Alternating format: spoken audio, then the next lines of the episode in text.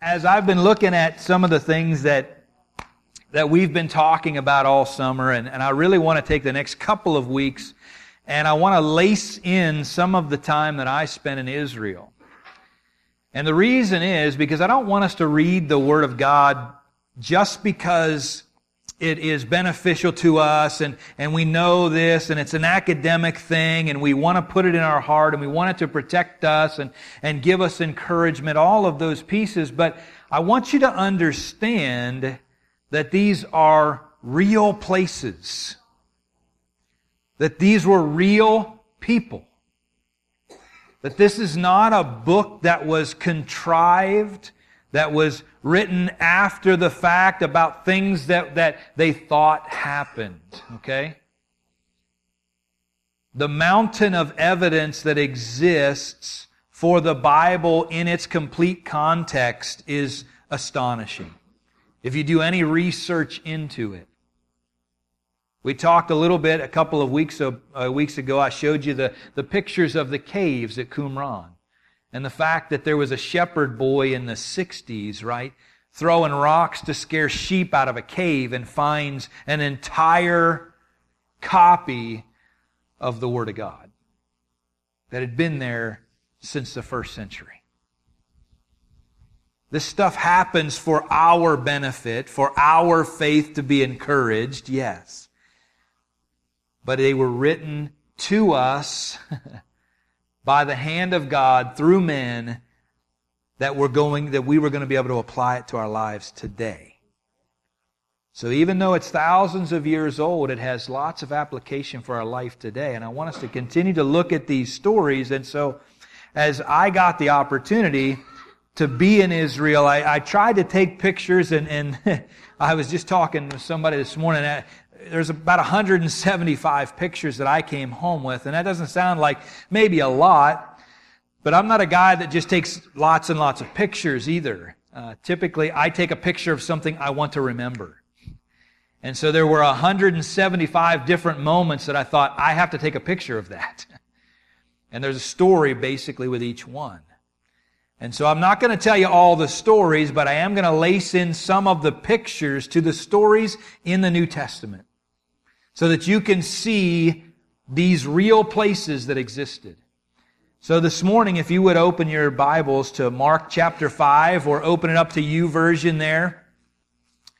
Mark chapter 5, and I'm just going to start with one verse because I want to give you some context to what this verse might have looked like in reality. Mark chapter 5, verse 21. When Jesus had again crossed over by boat to the other side of the lake, a large crowd gathered around him while he was by the lake. And so I wanted you to see a picture, and the first two pictures are of a lake and of a boat. Okay? Now that, now the boat is a small one. This is what the lake looked like. What we call it is the Sea of Galilee, right? In map form, when you look, for that. That is the Sea of Galilee. The boat itself, you can tell just there's a couple of people in the picture there. That's the size of fishing vessel that a lot of guys would be in. That was actually recovered from the, the bottom of the Sea of Galilee, that boat specifically. And they date it back to the first century. There was a season of drought in the land of Israel, and it had revealed lots of things along the edges of the lake and this boat was found capsized in mud there in the edge of the Sea of Galilee. Now, the word they use is lake, right? That's what we transcribe it as, but it is actually the Sea of Galilee. And they pulled this boat out of the mud. If you ever want to hear a crazy story of how they got it out of the mud in one piece, I'll tell you that another time. It's, it's fascinating just how they preserved it. But this is an actual boat that would be of the same, similar size to what we might have envisioned some of the fishermen being out in. So now you start to put into context when it says that, that they got the net of fish that they, it was so big they couldn't get it into the boat.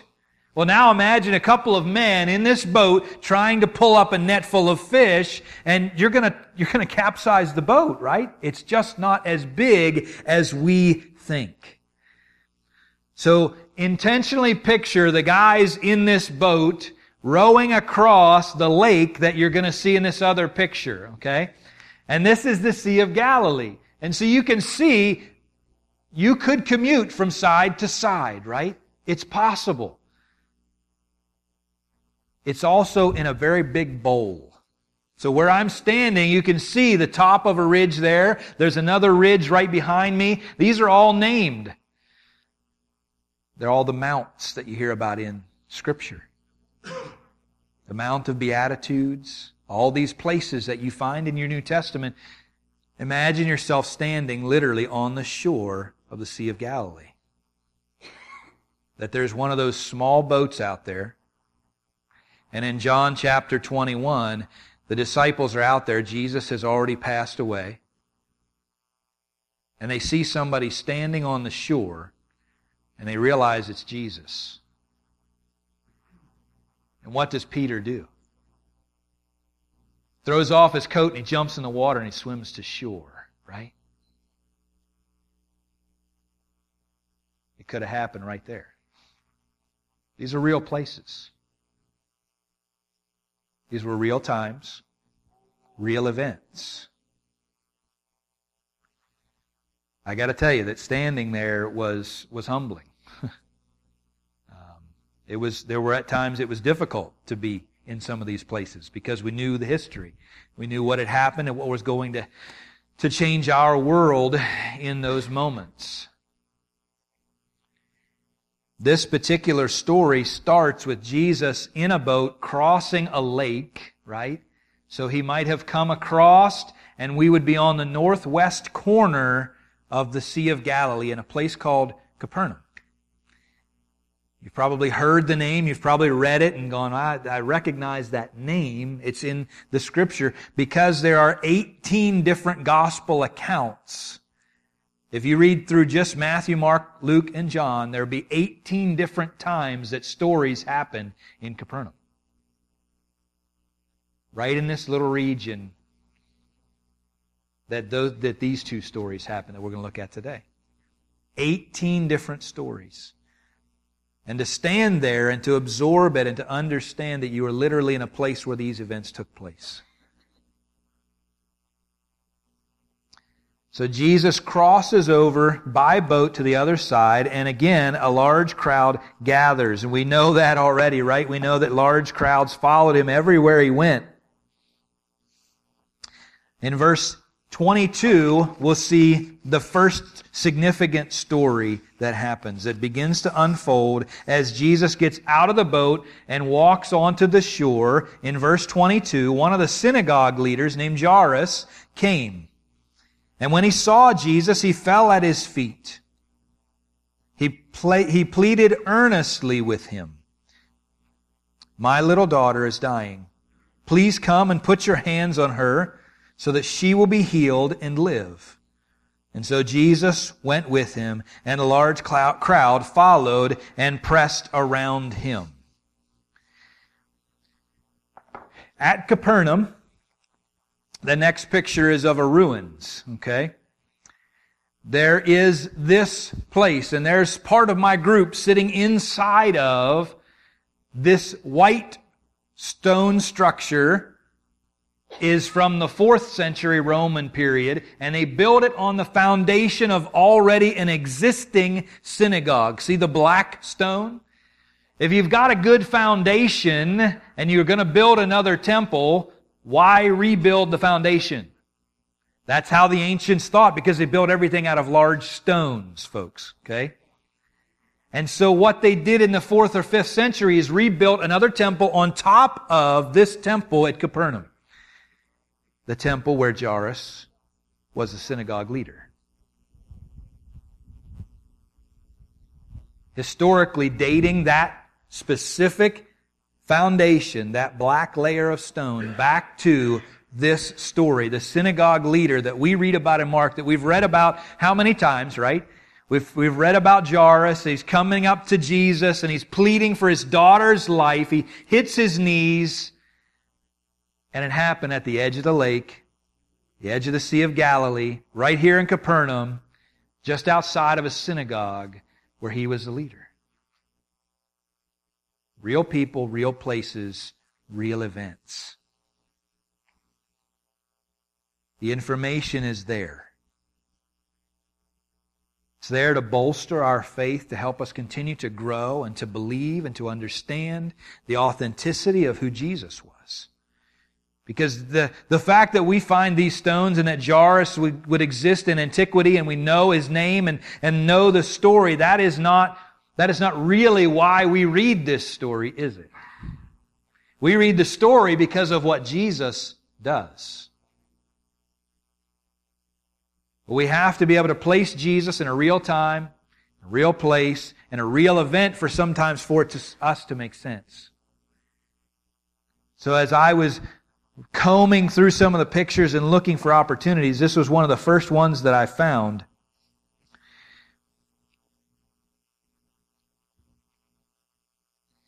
So Jairus would have possibly come out of this synagogue, the place where he worked, right? He was the synagogue leader. This was the place where he spent his days. And he would have gotten word that Jesus was going through, right? Because if you remember, Jesus went to all the synagogues first. That's where he would try to go and teach. And so he would know Jesus is going to show up and he's going to come to the synagogue and Jairus is going to have a chance to sit down with Jesus. And he's gotten word that his daughter is very ill. And he takes the opportunity to say, Jesus, I need you to come to my house. He's at work, doing what he does. His daughter is at home ill, and Jesus walks into the situation. And Jairus knows immediately this guy can help. This guy can do something that I know I am incapable of. And he asks him, he falls right down on his knees and he asks him, and Jesus says, let's go. So Jesus went with him, and the large crowd followed and pressed in on him. So the crowd wanted to see what was going to happen as well. So now you've got this large mass of people leaving the area. They're all going to follow Jairus and Jesus to see how this works out. And a large crowd is gathered around him, and then we move into verse 25. A woman was there in the crowd who had been subject to bleeding for 12 years. She had suffered a great deal under the care of many doctors and had spent all she had, yet instead of getting better, she grew worse. When she heard about Jesus, she came up behind him in the crowd and she touched his cloak. Because she thought, if I touch his clothes, I will be healed. And immediately her bleeding stopped and she felt in her body that she was freed from her suffering. And at once Jesus realized that the power had gone out from him. And he turned around in the crowd and he asked, Who touched my clothes? You see the people crowding against you? The disciples answered. And yet you can ask, Who touched me? Do you understand that the large crowd, right? What they're saying is, How do you know somebody touched you, Jesus? I mean, can, are you serious now? Like, can you look at all these people around you and you're going to ask, Who touched you? But Jesus kept looking around to see who had done it. And then the woman, knowing what had happened to her, came and fell at his feet, and trembling with fear, told him the whole truth. And he said to her, Daughter, your faith has healed you. Go in peace and be freed from your suffering. So in this large crowd of people, leaving to go help Jairus, Jesus stops the whole crowd. He's got a mission, right? He's, he's going to go try to save this little girl's life, but he stops this crowd and says, Who touched me? Because this woman, he doesn't even know who it is, has touched him and has been healed by her faith. She falls down on her knees and she says, I'm the one who did it. I've been suffering terribly, and I know that you have what I need.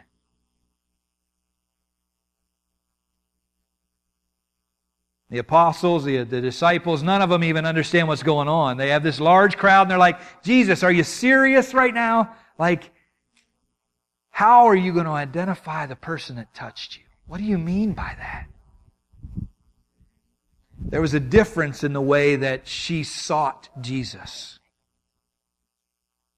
Jairus and this woman both understood their situation. They both knew what it meant to live with suffering. To watch your daughter lie ill with no hope. To suffer for a dozen years not being able to get any answers. And both of these folks fell at Jesus' feet in a real place, real time, real people. Because they knew what he represented in their life.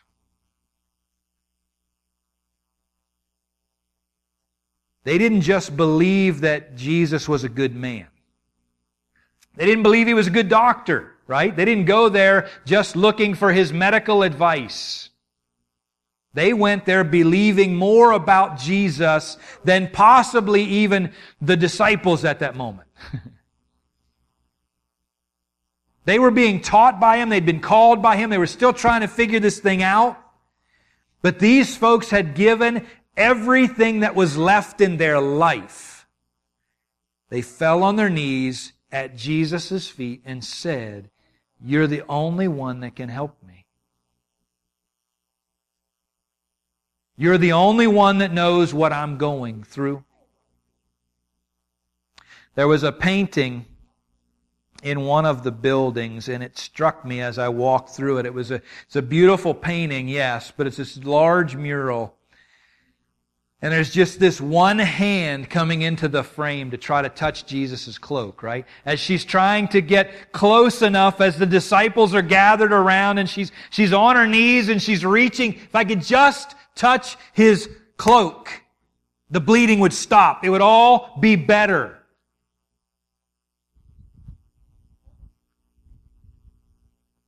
We all need to recognize our need that way. Because we live in a world where we don't want for anything right now, right? We don't have to worry about whether or not the lights are going to come on. We don't have to worry about whether I'm going to have hot water most days, right? We don't worry about anything. What need do we have? And when we finally are faced with some form of trial or circumstance that challenges our faith, we need to remember to fall on our knees.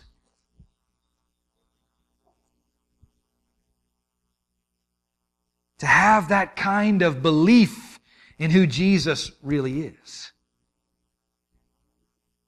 Not just to believe he was a good man that taught good lessons, that, that he was a guy that was a leader of the people of Israel, but, but to believe what these folks believed, that at the end of their rope, at the end of all they faced, at the beginning of something new, was found at Jesus' feet. This woman literally spent 12 years struggling you don't even understand what this meant inside of Jewish culture. It meant she was an outcast because you could not be around other people when you were bleeding women. That was part of the law at the time. So not only did she have to suffer with this physically, she was outcast. She was unclean. She would not have been able to go into the temple. She would not have been able to give sacrifices. All of these things, her life was def- was defective. Everything that she loved was stopped because of this issue. She finally understood Jesus is the one that if I could just get close enough to Him, it would all be better. And every day we have that opportunity, don't we? That we can start our day that way. Because Jesus was a real person in real time, dealing with real issues, but he was the Son of God. And that's the thing. I can tell you all the facts that you want to hear. I can show you all of the places that exist and, and pre- present all kinds of evidence, but you have to take it that step further. It's going to be up to you who you believe Jesus actually was. I can give you all kinds of evidence that he existed, that people loved him, that the historians called him a miracle worker, that he was a worker of good deeds, all of these things. There are no writings to the contrary, actually. Think about that. We have all these eyewitness testimonies about who Jesus was, saved from antiquity, yet there are none that communicate anything to the contrary.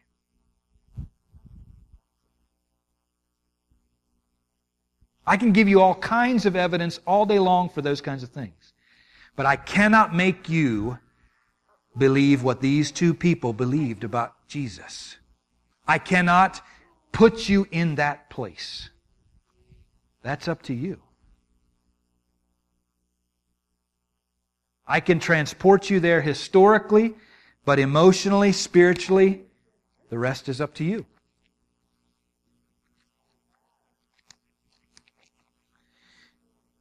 Daughter, your faith has healed you. Go in peace and be freed from your suffering. Her faith healed her.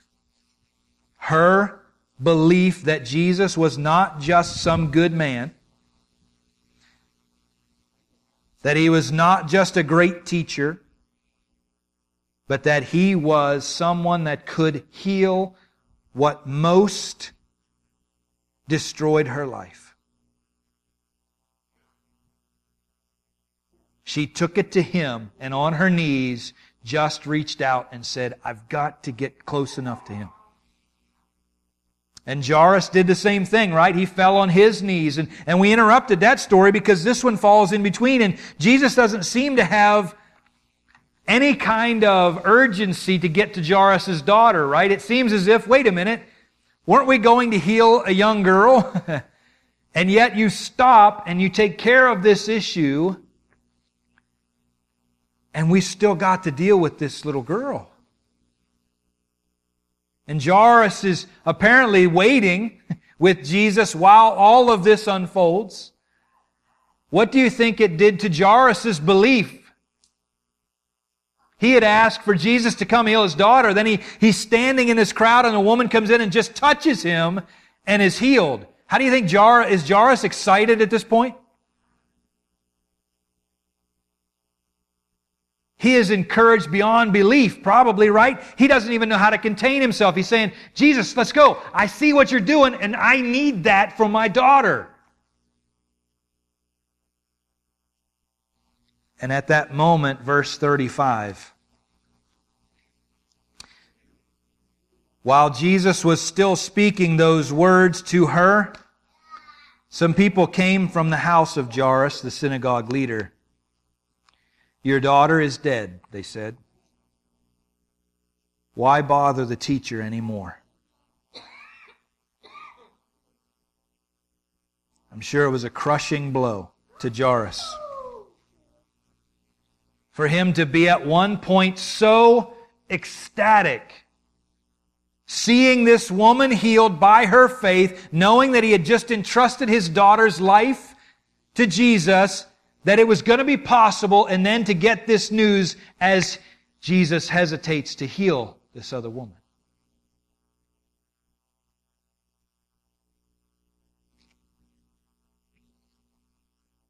Overhearing what they said, Jesus told him, he looks at Jairus, don't be afraid, just believe.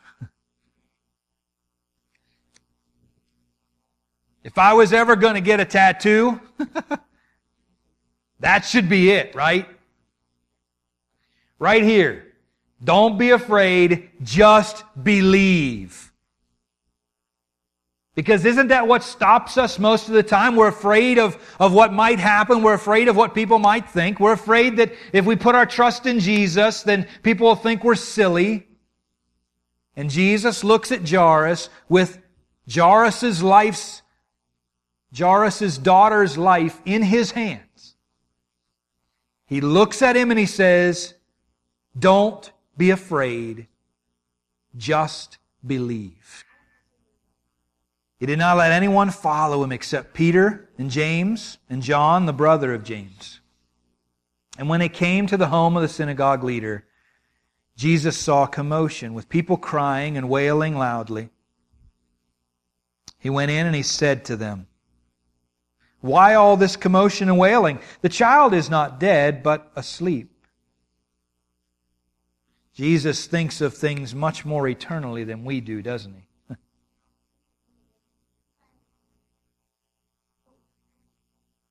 But they laughed at him. And then he put them all out, and he took the child's father and mother and the disciples who were with him. They went into where the child was. He took her by the hand and said to her, Talitha koum, which means little girl, I say to you, get up. And immediately the girl stood up began to walk around, and she was 12 years old. And at this, they were completely astonished. He gave strict orders not to let anyone know about this. And he told them to give her something to eat.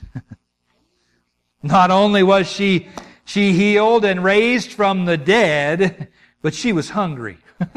right? That, that, when I read that, I was like, man, She wasn't just better, she was healed. You understand that? Think about what it's like when you get a stomach bug. How many days is it till you feel like eating again? Right? This girl had just been healed, and he said, You better give her something to eat because she's hungry. Reality and eternity intersect all the time, folks. Life and death. The reality of the world that we live in intersecting with our eternal destiny. Jesus was that perfect balance of what that looked like. Over and over and over for us. He was the light that came into the world when men loved darkness.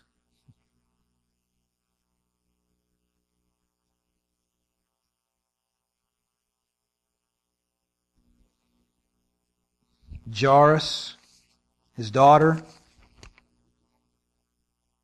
the woman who was healed.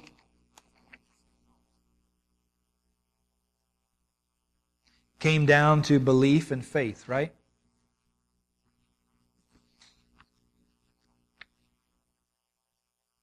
Jesus didn't heal everybody in the New Testament.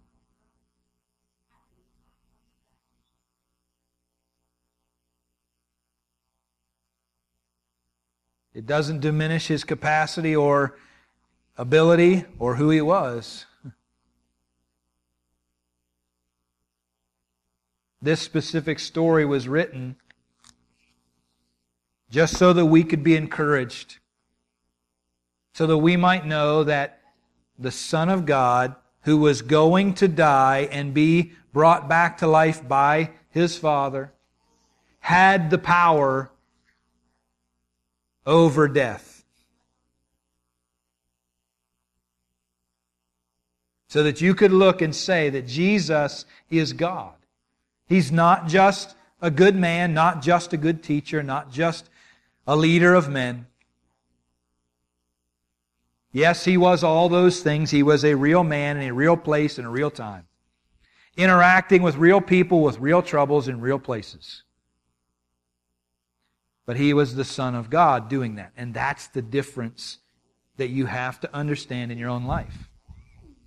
That as you interact with God in your everyday life, you have the opportunity to interact with the creator of the universe. The one that has the power over life and death, reality and eternity. That's who you get to interact with. That's why he came. That's the reason that all of the stories are written, that all of the archaeology is uncovered, all of those things are for our benefit to understand more completely and more wholly that he was fully man. And these stories are to help us understand he was fully God. And that he was here on purpose for us. To change the eternal destiny of all those who believe in him. Because God so loved the world. That's what he did.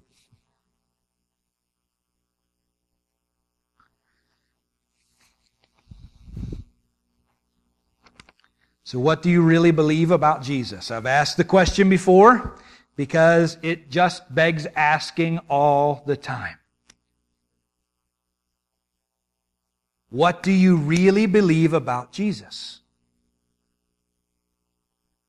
Do you already believe that He is the Son of God, that, that He holds your eternity in His hand?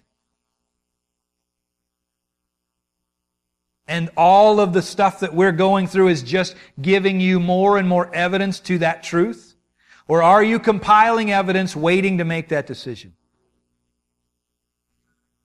Waiting until there's enough evidence for it to make sense. And that evidence will never come, folks. there will always be a step you will have to take not supported by fact. It's the way it's designed. It wouldn't be faith without it. Everyone in the world would want to be a Christian if it was all articulated and lined out and made sense.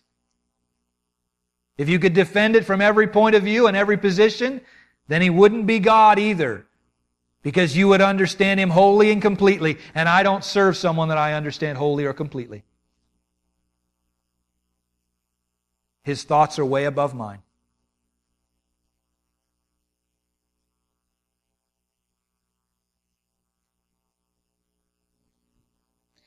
The woman brought Jesus her most intimate physical pain and laid it at his feet. Jairus entrusted his daughter's life to him. Both examples of what we could do in our everyday life, right? As a parent, I have the choice to entrust God the Father, Jesus Christ, and the Holy Spirit with my kids every day. I can try to protect them, I can try to do all things, but, but I have to place them in God's hands to allow them to be all that God wants them to be. They will never achieve what they're fully capable of without me allowing them to do that. I will never be able to carry the weight of my own sin and my own pain. And neither will you. The beauty is there's a place you can take it. Just like this woman took her most intimate, painful part of her life and she laid it at Jesus' feet and he took it away. You have the opportunity to do that as well today. To just let it go. To allow Jesus to be who he was God who came and interacted with real people in real places at real pain for our sake.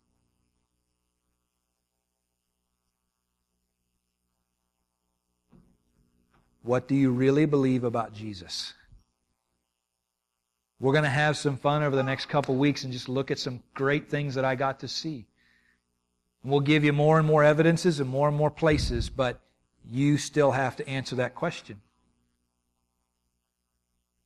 You will be confronted with it the rest of your life, I hope. That you will hear my voice, unfortunately, in your ear. What do you really believe about Jesus? Because it matters eternally. It matters how we interact with each other. It changes the relationships and the dynamics that we have with each other as the body of Christ. And it matters for our eternal salvation. Something that can never be taken away from you.